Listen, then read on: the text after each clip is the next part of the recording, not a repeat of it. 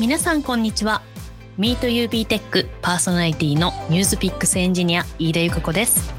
この番組ではユーザーベースが持つ技術カルチャーや中の人の雰囲気についてゆるっとお届けできればと思います。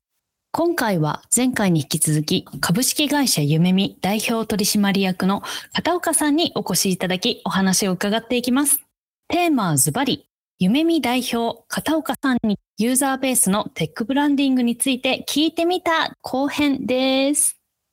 まだ前編を聞いていないという方は、まずはぜひ前編から聞いてみてください。それではここから後編スタートです。その上でですね、まあちょっとこう、いくつかアイデアベースで、もし私が御社のブランド担当なら、こういうやり方で少し新しい切り口出していくのかなっていう、まあ、ちょっとこう、叩かれないっていう形で、ぜひちょっと叩いていただければなとは思うんですけれども、やはり、まあ、あの、テックブランドですね。ミート UB テックってあくまでそのテックブランディングっていう形で、はい。もともとあれですね、2021年8月頃に、稲垣さんがなんかおっしゃったっていう形で、テックブランディング高めていこうっていう形で、で、コーポレート本部の山田さんですかね。あの、声がかかって、そこから UB テック立ち上がっていったっていうふうに理解しているので、まずその経営がすごく、そもそも兼 CTO ですし、そもそも結構珍しいと思うんですよ。兼 CTO っていう形で、あえて銘打ってやられるっていう形。はい、かつ、まあ、事業部 CTO がかなり多いですよね。中澤さんもそうですし、はい、いろんな方がそのタレント、福祉部の元 CTO の方もそうですし、いろんな方も招聘されながら、素晴らしいこうチーム、まさにチーム系だなと思っていて、御社の結構特徴というか、売りの一つが、CTO 集団って言ってもいいんじゃないかっていうぐらい、CTO がすごくこう集まって配出され、まあそういうふうにこう成長されてるんだなっていうふうに思うんですけども、あまりにもなんかそこがちょっとこうですね、フォーカスされないどころか、まあ先生、ちょっと 正直ベースの話すると、ユーザーベースの CTO とか、アルファドライブの CTO とか、ニュースピックスの CTO とか、UB テックの、まあ、林さん CEO ですけども、なんかこう、やっぱここで バラバラ感、あの自己組織化して、もうそれぞれが自立してってのあるんですけども、若干こう統一的な技術を束ねる軸みたいなものがなくてですね、はい、それが稲垣さんなのかもしれないんですけども、やっぱりこう、もう創業メンバーとして、かなりこうみんなに委ねるっていう権限上されているので、はい。稲垣さん自身が、今回のポッドキャストももちろん裏では立ち上げ言い出しっていうのはあったと思うんですけれども、とはいえ、その表立ってこう全面的に技術経営に関して語る役割ではなく、まあ、任せてるんだろうなっていうところがある。中で、なんかこの人、あるいはこのチームっていう形で、こう軸となるような技術を打ち出すシンボルみたいなものがちょっとないので、一般的にはこう CTO 室とかグループの CTO 室みたいなのを作ってこうやっていくのかなと思うんですけども、ちょっとそこの組織図ちょっと詳しくはわからないんですけども、事業部ごとの CTO がいて、若干こうなんかこうバラ、バラな感じを受けてしまう。で、会社説明会を見ても、事業部ごとの方針っていうのがあって、重なる部分もあれば、異なる部分もあって、じゃあ、ユーザーベースグループとして共通のこう技術の、まあ、同質的な軸って何だろうっていうところが、語られてる場面っていうところが見当たらないっていうのがあったので、何かしら、こう、チームでもいいと思いますね。CTO 室っていう形でもいいと思いますし、え誰かが代表して語るでもいいんですけれども、うちの技術の特徴は全体として、相対として、これが特徴なんだよっていうところを CTO、タレント集団っていうところが語っていけると、なんかまず素晴らしいなっていうところがあって、なんかめちゃくちゃもったいないなっていうところの、いろんな要因の一つっていうところで、シンボリックなコンテンツではなくて人ですよね。人っていう軸で誰か、あるいはチームとして語るっていうところが何か作れないのかなっていうところはちょっと感じてる機会点かなと思ってますね、まず。これは、ポッドキャストとか関係なくあの話すと、実はやっぱり内部でもそれを話すことがあって、もっとその我々、まあ、あのアルファドライブだったりとかニュースピックスとか自分たちの事業プロダクトに対してなんだろう愛着とかもちろんそのなんだろうな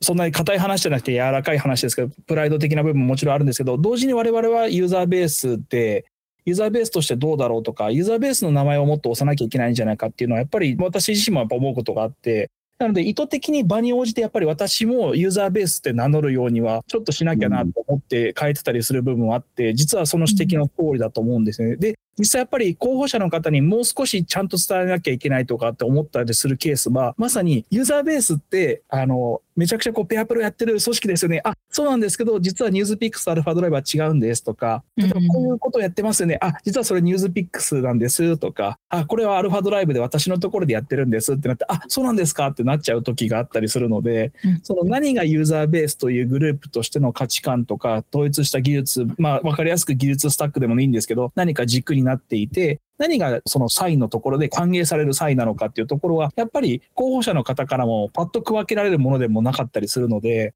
ちょっと混乱させてしまったなっていうのはあります。読んでいただいたからこそ混乱させてしまったんだろうなっていうのがテックブログの記事とかあります。これ見ましたみたいな。すいません、その取り組みうちではないんですとかっていう話がやっぱりあったりするので。そう、そういった誤解もあるので、丁寧に事業部ごとの技術方針っていうところを話される、はい、話されるほど一貫性っていうのがちょっと見えてこないっていうところのジレンマがあって、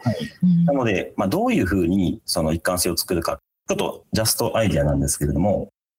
御社、まあ、確かにバラバラかな、よくよく見ると、あの、例えば、アルファドライブの方は全員プロダクト開発って言うんですけども、はい、他だとフルサイクルって言ったりとか、理論に言葉が異なるので、はい。でもいいんですよ。でどういうふうにするかっていうと、御社やっぱりこう、もしかしたらレガシーな部分もあると思うんですけれども、結構やっぱりこう、新しく刷新したりとか、それができるその事業部ごとの裁量がいて、CTO がいてっていうことがあるので、仮説ですけれども、このユーザーベースグループ全体として見た場合に、タイムライン、時間軸を引いたときに、かなり早いタイミングで、モダンな開発プロセスとか、新しい技術とか、そういうものをおそらくいち早く取り入れてるんじゃないかなっていうふうに思うんですよね。なので、アルファドライブとかユーザーベースとか、ニュースピックスとか、その事業部関係なく、グループ全体として見た場合のタイムラインとして、2000何年これをやった、2014年これやった、2016年これやってますみたいな形で、そのプロットしてみたときに、いち早くそのモダンなところに行ける、そういったなんかアジリティが高い、技術に関しての感度が高い会社ですよ、モダンな会社ですよっていう形で、例えば共通軸を作った上で、その上で具体なところとして、例えば SARS 事業を行うところだと、トランクベースの開発とか、ペアプロっていう形でコードレベルなしでやってますよとか、だからいろんなことを語れると思うんですよね。はい、その共通軸としては、なんかこう作れるものっていうのはおそらく何かあるはずなので、まあ、常に新しいことをやっているレガシーではないですよっていう形で。でこれって結構ユニークだなっていうふうに思っていて、御社の採用市場における競争相手として、普通に考えると SARS 企業で、まあ、ミドルベンチャーっていう形で、マネーフォワードさん、 freee さん、まあ、 Sansan さん、サイボーズさん、まあ、いろんな会社さんいますけれども、やっぱりどうしても、おそらくレガシーになりがちな会社さんで、それを補う形でエキスパートチームとか美術部を作って、そういった部分を解消していく。ただ、どうしてもレガシーになるから、そういった部分に関して、レガシーでもやっていきますよっていう形で、攻めのリファクタリングをリアーキテクチャする人もいれば、守りの、まあそういった部分もやっていきますよっていう形で、割とこう、技術っていうのを打ち出すっていうよりは、モノカルチャー的なところを打ち出して、で、保守派とか、海外のエンジニアとかも、あの、ベトナムとかね、そういったところも活用されていて、で、ベトナムの方ってやっぱりその家族的な文化を大切にするので、ミドルベンチャー、ある意味一本足でやってきたモノカルチャー的なところに関して親和性高く受け入れられる会社っていう形で、ある意味これレガシーを許容する部分はあると思うんですけども、この人はまあ、非常に結構攻めてるなっていう印象があるんですね。ただそれが伝わりきってない。なので、タイムラインを敷いて、いかに早くやってるんですよっていうことを打ち出した上で、個々個別にアルファドライブはこういうことをやってます。ニュースピックスはこういうことをやってますっていう形を説明していくと、相対としては全体として非常にモダンなところに攻めてるんだなっていう、その攻めのベンチャーらしい部分っていうところが打ち出せるなっていうふうに思うんですよね。で、それを誰かが語ってほしい。今だと事業部ごとの CTO 枠、それぞれ我々の事業がこうしてるって言ってるんですけど、まずグループとしてこういう文化があるんだよ。テックカルチャーあるんだよっていうところを稲垣さん、あるいは稲垣さんではないと思うんですよね。なので、誰かが、あるいはグループ CTO 室みたいなのを作って、そこでこう語っていくみたいなところが、ちょっと、もし私がそのブランド担当であれば、なんかそういうちょっとコミュニケーションを取っていくかなっていうところがまず一つのちょっとアイデアなんですけど、このあたりなんかいかがですかね？あの、今挙げていただいたそのモダンなところのこう、クイックさとか、こう取り入れるところっていうのは、アルファドライブ私自身のもすごく実験があるんですけど、同時にニュースピックスの開発チーム、そして CT のモンジさん、ユーザーベースの開発チーム、林さん、全てにすごいな、ここを高速に取り入れてるんだとか、この技術で B2B サース作ってるのとかでテックブログ見て驚くこともやっぱり多いんですよ。うんなので、うんあ我々もは自信がありますけど、グループどの会社とってもうちのここすごくないですかって自信持っているなと思っていたので、確かに今聞いてると、その素早く取り入れることを絶対視するからこそ、グループであえてスタックを統一しないという統一方針があるんだなっていうふうに今話を聞いて自分の中でも考えていて、これは明確に自信持っているな。統一しないからこそ、いや、前者がこうだから、プロダクトの事業部はここを追従してくださいじゃなくて、その新しいプロダクトに最適だと思うんだったら、それをすぐにやりましょう。だから、ユーザーベースはこう、アルファドライブはこう、違うんだけど、それは違うものを最速で爆速で取り入れるっていう統一方針だからこそできるんだなって思ったので、なのでそこは統一しないという部分の背景と意図とその方針をグループ全体で打ち出すと、そこは一貫して喋れるなってのはすごい思いました。そうですね、こう、一貫的非一貫性みたいなはい、はい。あの言葉があるんですけれども、まあ多様性ってね、こうパラドクシカルな部分があるので、どう打ち出していくのかっていうのは、はい一貫性打ち出すのは難しいんですけども、まあ、本当にこう、それぞれサイズ持ってやられてるなっていう形で、でも特徴的なこう CTO 集団ですよ、本当に。はい、はい。C トップから含めて。なので、なんか CTO を目指す人にとって、ハイクラスの人にとっては非常に魅力的な会社。メガベンチャーさんとかだといろんなと、もちろん事業はあるんですけれども、やっぱりなんか、その CTO としてそこで活躍するイメージってちょっと湧かないんですよね。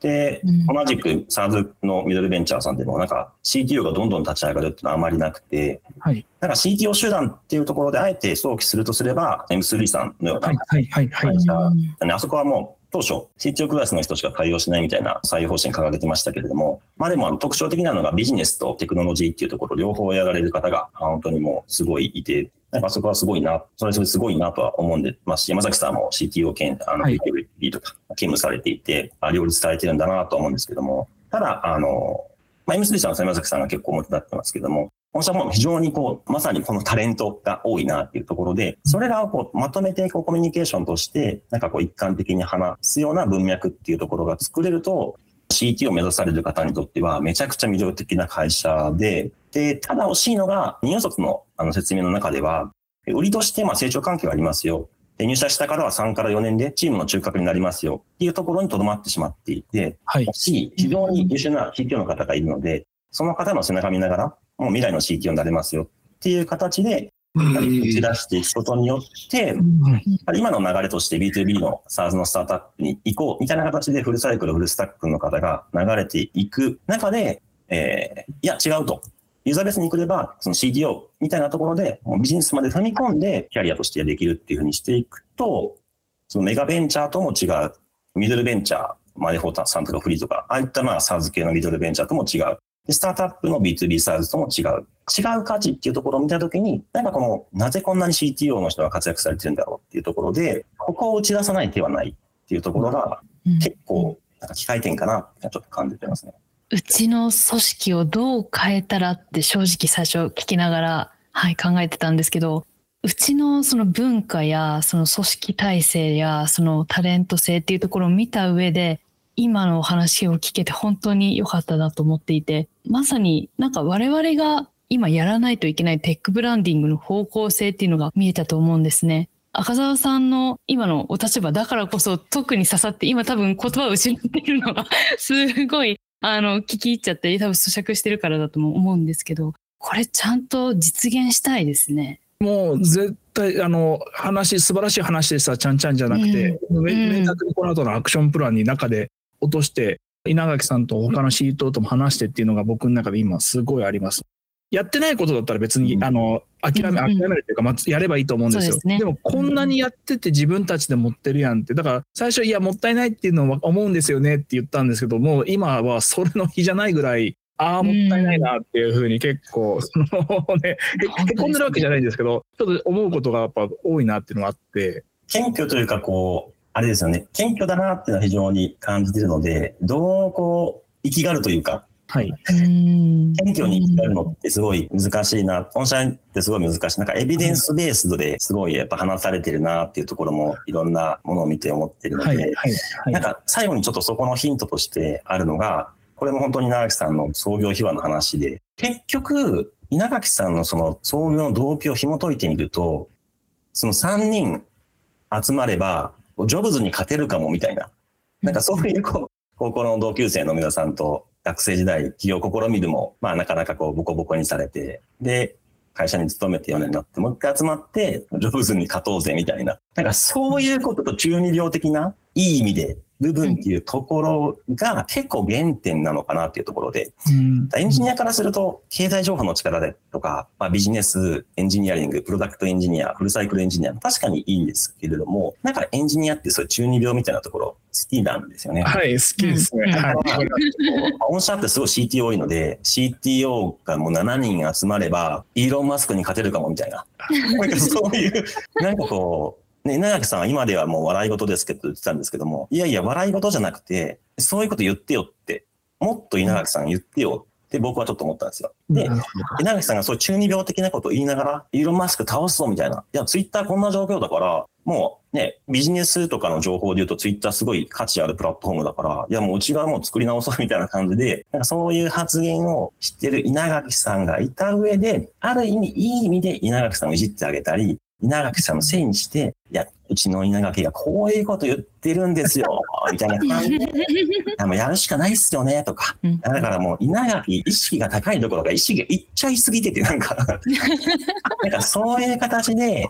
いじりつつ、稲垣さんもそういう立ち位置で、もうなんかもうカリスマみたいになっていくと思うんで、創業メンバーで技術も分かってすごいと思うんで、なんか原点に立ち戻って、なんかこう、ちょっとなんか、イーロン・マスクに勝てるかもみたいなことで、僕はなんか、そういう類のことを言っていただけると、謙虚にならずに済むじゃないですか、皆さんも。はい、最悪稲垣さんのせいにすればいいんで。はいはいはいはい、はい、あ、ごめんなさい。稲垣がなんかもう中二病なんで、あの、すみません、みたいな感じで言えるじゃないですか。稲垣さんそれ許されるし。はい。我々こうなりたいんですよ、みたいな。なんかそういう、例えばですよ。例えば僕ならそういうふうに長木さんを演出して、あの、すみません、いじらせてもらうんですけど、みたいな感じで。でもそれをいじれる人はガザーさんしかいないですよ。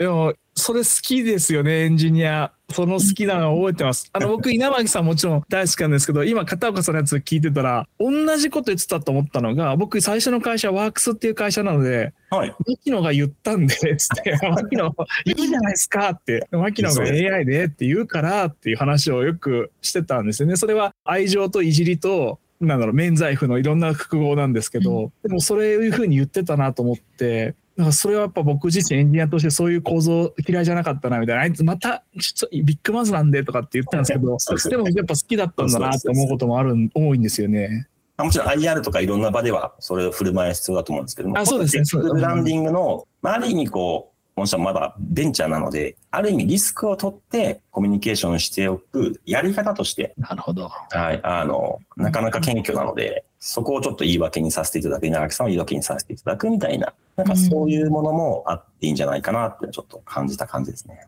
ゆかぶし、俺らさ、さっきも俺も自分で好きだって言ったけど、誠実すぎるなっていう時も、まあちょっと反省はあるんだよな。わかります。謙虚になりすぎちゃってる原因になってするもんね。そう、なんかこう、誤解を与えまいとしすぎて、的確な言葉をずっと探してるみたいな。そうそうそうそうそう ありますよね。ある、ある。そう、炎上対策じゃないんだから、たまには言っちゃってもいいかもしれないですね。そう、そうね。うん、うん。そうね。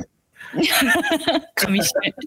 ユーザーベースええやんって。なあ、俺、本当好きやもん、俺。あの、ユーザーベースもニュースピックスも。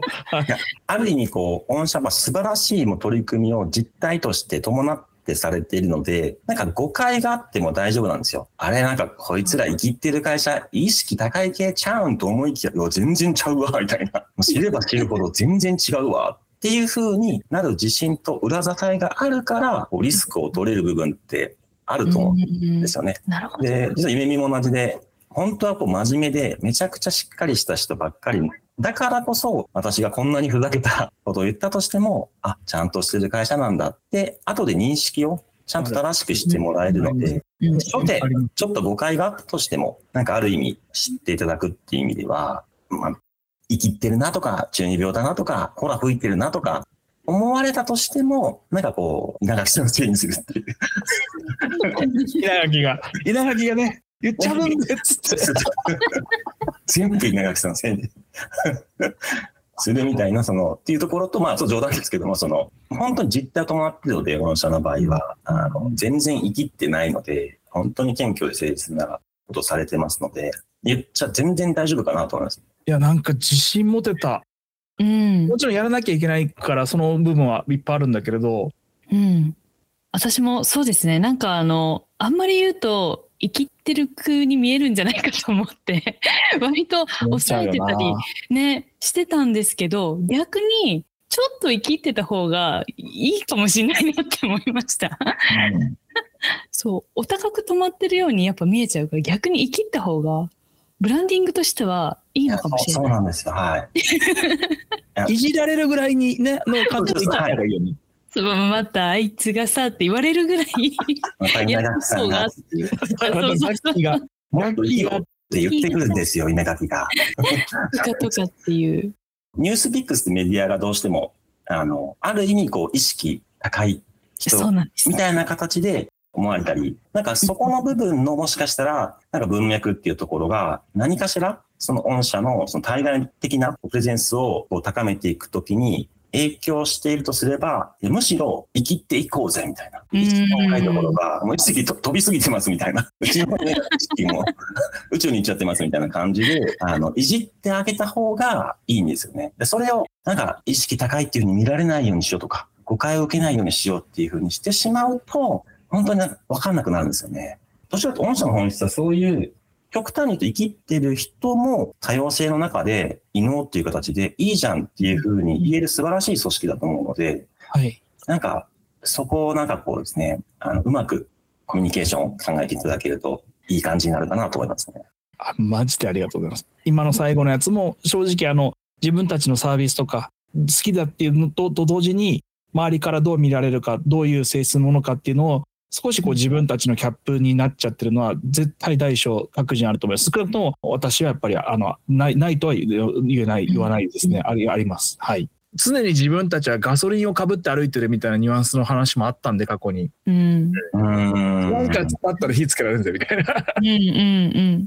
でも実際そこまでじゃないんですもちろんあのそんなふうにただ自分たちが自分たちで戒め的に思いすぎてるところは絶対あってうん。そう、あそこの災いはかなり、ただ知れば知るほどそうじゃないんだなっていうのは、やっぱりうん。オープンワークさんとかも、私も結構いろんな会社さん常に見させていただくんですけど、その内部の話もそうですし、やっぱりこうアウトカムに現れるので、その会社の思想っていうところが、はい。まあ、HR ハンドブックもそうですし、DIB のあの考え方もそうですし、でそういったところにこう、すごい現れてるなっていうのがあって、でもそういうのも含めて「てーてーてーペロ」っつって いや、でも、言っちゃってすいませんって、可愛いじゃないですか。いや確かに。うわで、じ実態がそうじゃないんで、意識高い系っていうのは、意識だけ高くて行動を伴っていない人を言うんですけども、はい。行動が先に行って、なかなか謙虚であのアピールできてないなっていうところがあるので、そこはもう自信持って生きてください。生きります。生きりますって言われますけどいやでもなんかちょっとうんスッとした部分がめっちゃあるな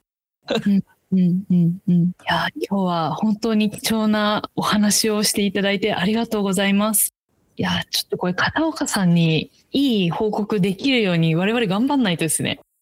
バンバンそうだねそうだねうん。そうだね特になんか途中にも出たあの CTO 室っていうのを作った方がいいんじゃないかとか、その組織的なところで自分たちがどういうふうな見せ方をすればより伸びるかっていうところ、よりこうなんか突破口が見えるかみたいなところを話せて、すごい新しい切り口、新しい景色が見えたなと思います。では最後に一言、片岡さんより今日のご感想とリスナーの方々へのメッセージをお願いできるでしょうか？はい。すいません。ちょっと今日私の方も生きりまくってしまって、勝手なことばっかり言ってしまったんですけれども、まあ、あくまで叩かれないっていう形で、どんどん叩いていただいて、こういう観点もあるよっていう形で、まあ、受け取っていただきつつ、まあ、実はこういった壁打ちっていろんな会社さんとさせていただいておりますので、なんかお気軽にお声掛けいただきつつ、まあ、我々もいろんな採用文脈でイベントの開催とかっていうのを各社さん、スタートアップとかベンチャーさんともさせていただいているので、なんか一緒にやっていきたいっていう会社さんがいれば、そちらもぜひですね、気軽にお声掛けいただければなと思っておりますので、はい。ぜひぜひ、可愛がっていただければなと思います。いやもう絶対いっぱいいる。いるね。確実にいる。うちにももう本当、なんか、定期的に来てほしくって、何度も言ってますけど。また期間を置いて第2回みたいな。いや、もうぜひ、あの、稲垣さんと、あと、うちの西和田さんと、うちのテックブランディングについても、はい、お話しいただければ。ね、これ、稲垣さんもぜひってところだよね。いや、そう。まず今日の、うん、もちろん聞いてもらうんだけど、これ、いや、まあ、外部の方にももちろん聞いてもらう前提なんですけど、今回はなおさら内部でちょっと僕からもうね、みんな、みんなでちょっと聞こうぜって僕も稲垣さんいじりに行きたいです。ゴールそこ。大丈夫？3人、三人集まればジョブズ勝てるっていやいや、ジョブズ側にも3人いるからって。もうもっとすごいやついるからって。いや、思うんだけど、確かに、いや、でもそれ思えるのすごいじゃないですか。3人いればジョブズに勝てるから、ね、オズニアとめちゃくちゃいっぱいスーパータレント向こうにいるからって思うんですよ。いや、だからもう絶対いいと思うんですよね。7人いればイーロンに勝てますよ、絶対御社。はい。いや、ちょっと生きっていきましょう。はい。生きっていきましょう。はい。それでは本日も聞いていただきありがとうございました。また次回の MeetUB テックでお会いしましょう。では、さようなら。ありがとうございました。ありがとうございました。